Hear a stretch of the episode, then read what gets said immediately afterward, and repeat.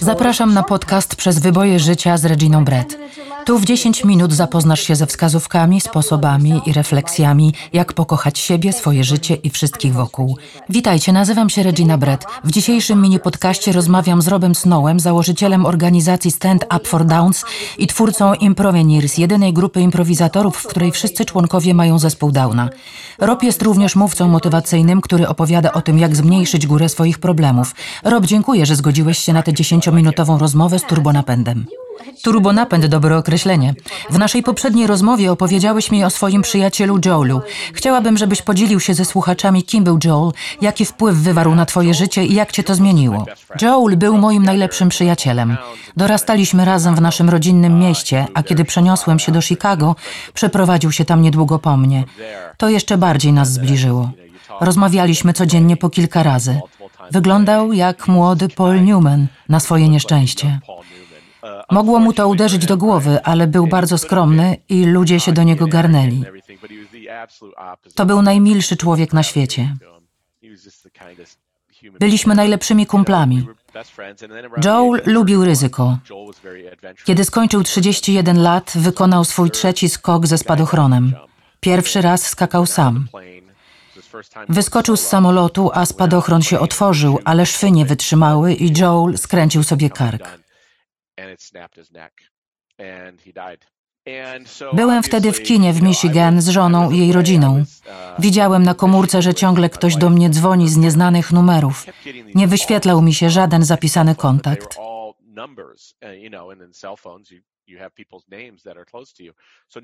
To były numery z Chicago, więc uznałem, że to jacyś natrętni telemarketerzy. Po filmie odsłuchałem pocztę głosową. To inni przyjaciele Joela dzwonili z wiadomością, że umarł. I tak się o tym dowiedzieliśmy. Było mi bardzo ciężko, bo pełniłem rolę łącznika między rodziną Joela w naszym rodzinnym mieście, a jego życiem w Chicago. Kilka dni później miałem bardzo znaczący sen. Byłem w mieszkaniu Joela. Naprawdę tam wcześniej poszedłem, żeby je przygotować na przyjazd jego mamy, bo tak jak mówiłem, był wiecznym singlem. Wyobrażamy sobie, jak wyglądało, więc pomyślałem, lepiej je trochę ogarnę. W tym śnie sprzątałem u Joela do późna, więc postanowiłem tam przenocować. I nagle on mnie budzi, dotyka mnie. Ja wołam: O Boże, ty żyjesz. Najpierw go przytulam, a potem uderzam pięścią, żeby sprawdzić, czy jest prawdziwy. Joel uspokaja mnie. Rob, to naprawdę ja. Wszystko w porządku, ale słuchaj, musisz coś dla mnie zrobić. Powiedz Rachel, że nic mi nie jest, że wszystko ok. I daje mi ciasteczko z wróżbą. Otwieram je, a w środku jest napisane Złośliwe głosy ranią mnie mocniej niż ciosy. Podnoszę wzrok, ale Joel już zniknął. Tak kończy się mój niesamowity sen. Jest trzecia nad ranem, a ja budzę żonę, żeby jej wszystko opowiedzieć. Prawie zapominam o tej sprawie z Rachel, mówię jej tylko o wróżbie. Zastanawiam się, co oznacza, czy to ja mówię coś złośliwego o Joelu, czy może ktoś inny go oczernia, a ja mam zareagować? O co tu chodzi? Odbywa się pogrzeb, mija trochę czasu, a ja wciąż opowiadam wszystkim swój sen. Nie znam żadnej Rachel, nie pamiętam nikogo o tym imieniu. Dwa miesiące później rozmawiałem z jego mamą. Robiłem to regularnie, bo bardzo cierpiała i pomagał jej kontakt z przyjaciółmi Joela. Tym razem miała mi coś do przekazania. Zapytała mnie, czy znałeś kiedyś jakąś Rachel? Nie, właściwie to nie, odpowiedziałem. A potem zastanowiłem się i dodałem, właściwie to Joel umawiał się z jedną Rachel, ale to było ponad rok temu. A czy wiedziałeś, że to właśnie Rachel kupiła mu skok spadochronowy w prezencie? Och, no właśnie. Pozwólmy temu wybrzmieć. Regino, nadal przeszywa mnie dreszcz, kiedy o tym myślę, bo nie zdawałem sobie z tego sprawy. A o Rachel usłyszałem w swoim śnie. O mój Boże, wyrwało mi się, a mama Joela stwierdziła, wiesz co musisz zrobić w tej sytuacji, Rob.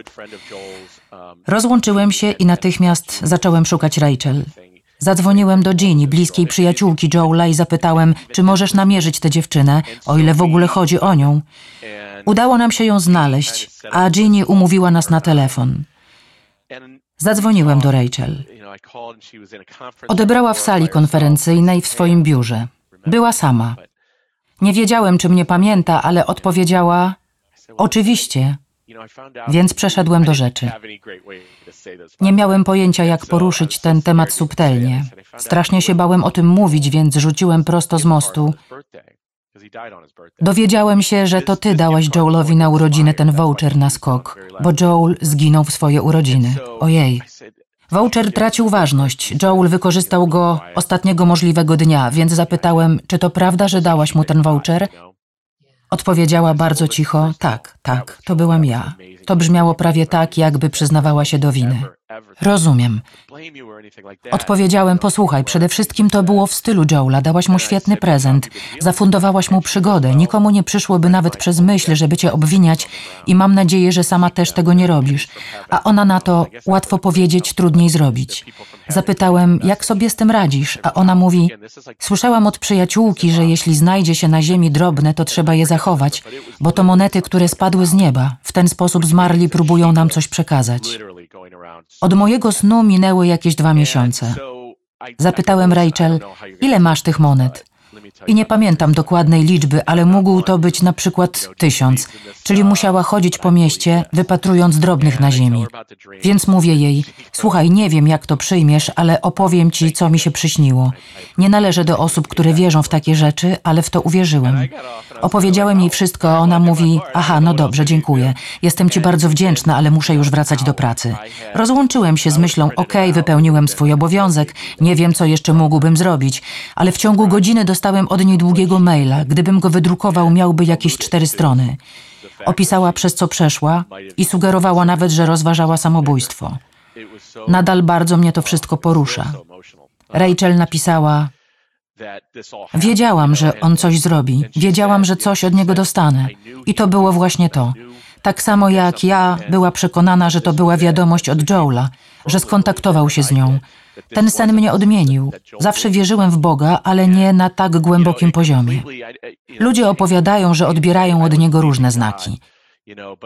Uznałem, że właśnie tak miało być, bo przecież gdyby to Rachel dostała wiadomość od Joela, sama musiałaby opowiedzieć o tym swoim przyjaciołom, a oni mogliby wątpić, czy naprawdę ukazał jej się we śnie. A teraz nie było nad czym się zastanawiać. Mój wujek, który jest wykładowcą socjologii i bliżej mu do ateizmu, stwierdził: No cóż, Rob, jestem pewny, że podświadomie wiedziałeś, że to ona. I właściwie mogę się z nim zgodzić. Pewnie wiedziałem. W końcu Joel spotykał się z nią zaledwie rok wcześniej. Ale pytanie brzmi, co wydobyło te informacje z mojej podświadomości akurat w tym momencie? Musiał istnieć jakiś powód. Zastanawiam się, jak to zmieniło Twoją żałobę po nim. Czy miałeś wrażenie, że jest Ci lżej na sercu i że ta wiadomość była też dla Ciebie, żeby Cię pocieszyć?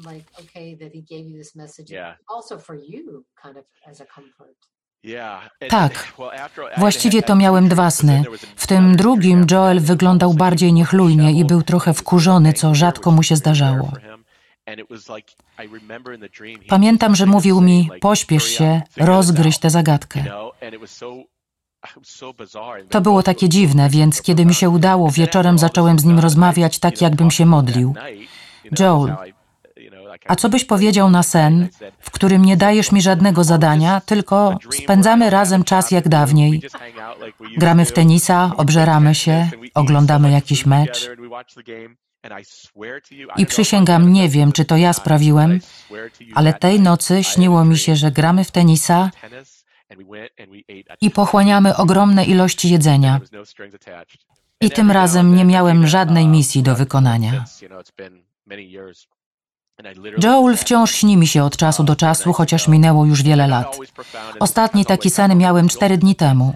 Nie zawsze są głębokie, czasem po przebudzeniu zastanawiam się nawet, czy Joel był w tym śnie? Ale czasem to poruszające sny. Na przykład cztery dni temu śniło mi się, że wróciliśmy na obóz, na który jeździliśmy w dzieciństwie. Poszliśmy na długi spacer i dużo rozmawialiśmy. To piękna historia, dziękuję, że się nią podzieliłeś. Mam nadzieję, że Joel nadal będzie obecny w Twoim życiu. Na pewno zostanie przy mnie. Wiem, że zawsze mogę na niego liczyć. Dziękuję za zaproszenie. Jestem Ci bardzo wdzięczna za tę opowieść. Czasem, kiedy tracimy przyjaciela albo członka rodziny, warto otworzyć się na różne drogi, jakimi mogą się z nami kontaktować. Wszystkim mówię, zwracajcie uwagę na sny albo inne znaki. Na pogrzebie ludzie opowiadali niesamowite historie o jastrzębiu, a to był ulubiony ptak Joela. Nie lekceważcie takich symboli. Dziękuję, że wysłuchałeś mojego podcastu przez wyboje życia z Reginą Brett. Więcej polskojęzycznych podcastów i inspiracji znajdziesz na mojej stronie internetowej reginabrett.pl, gdzie możesz zapisać się do cotygodniowego newslettera. A teraz spraw, żeby coś stało się możliwe.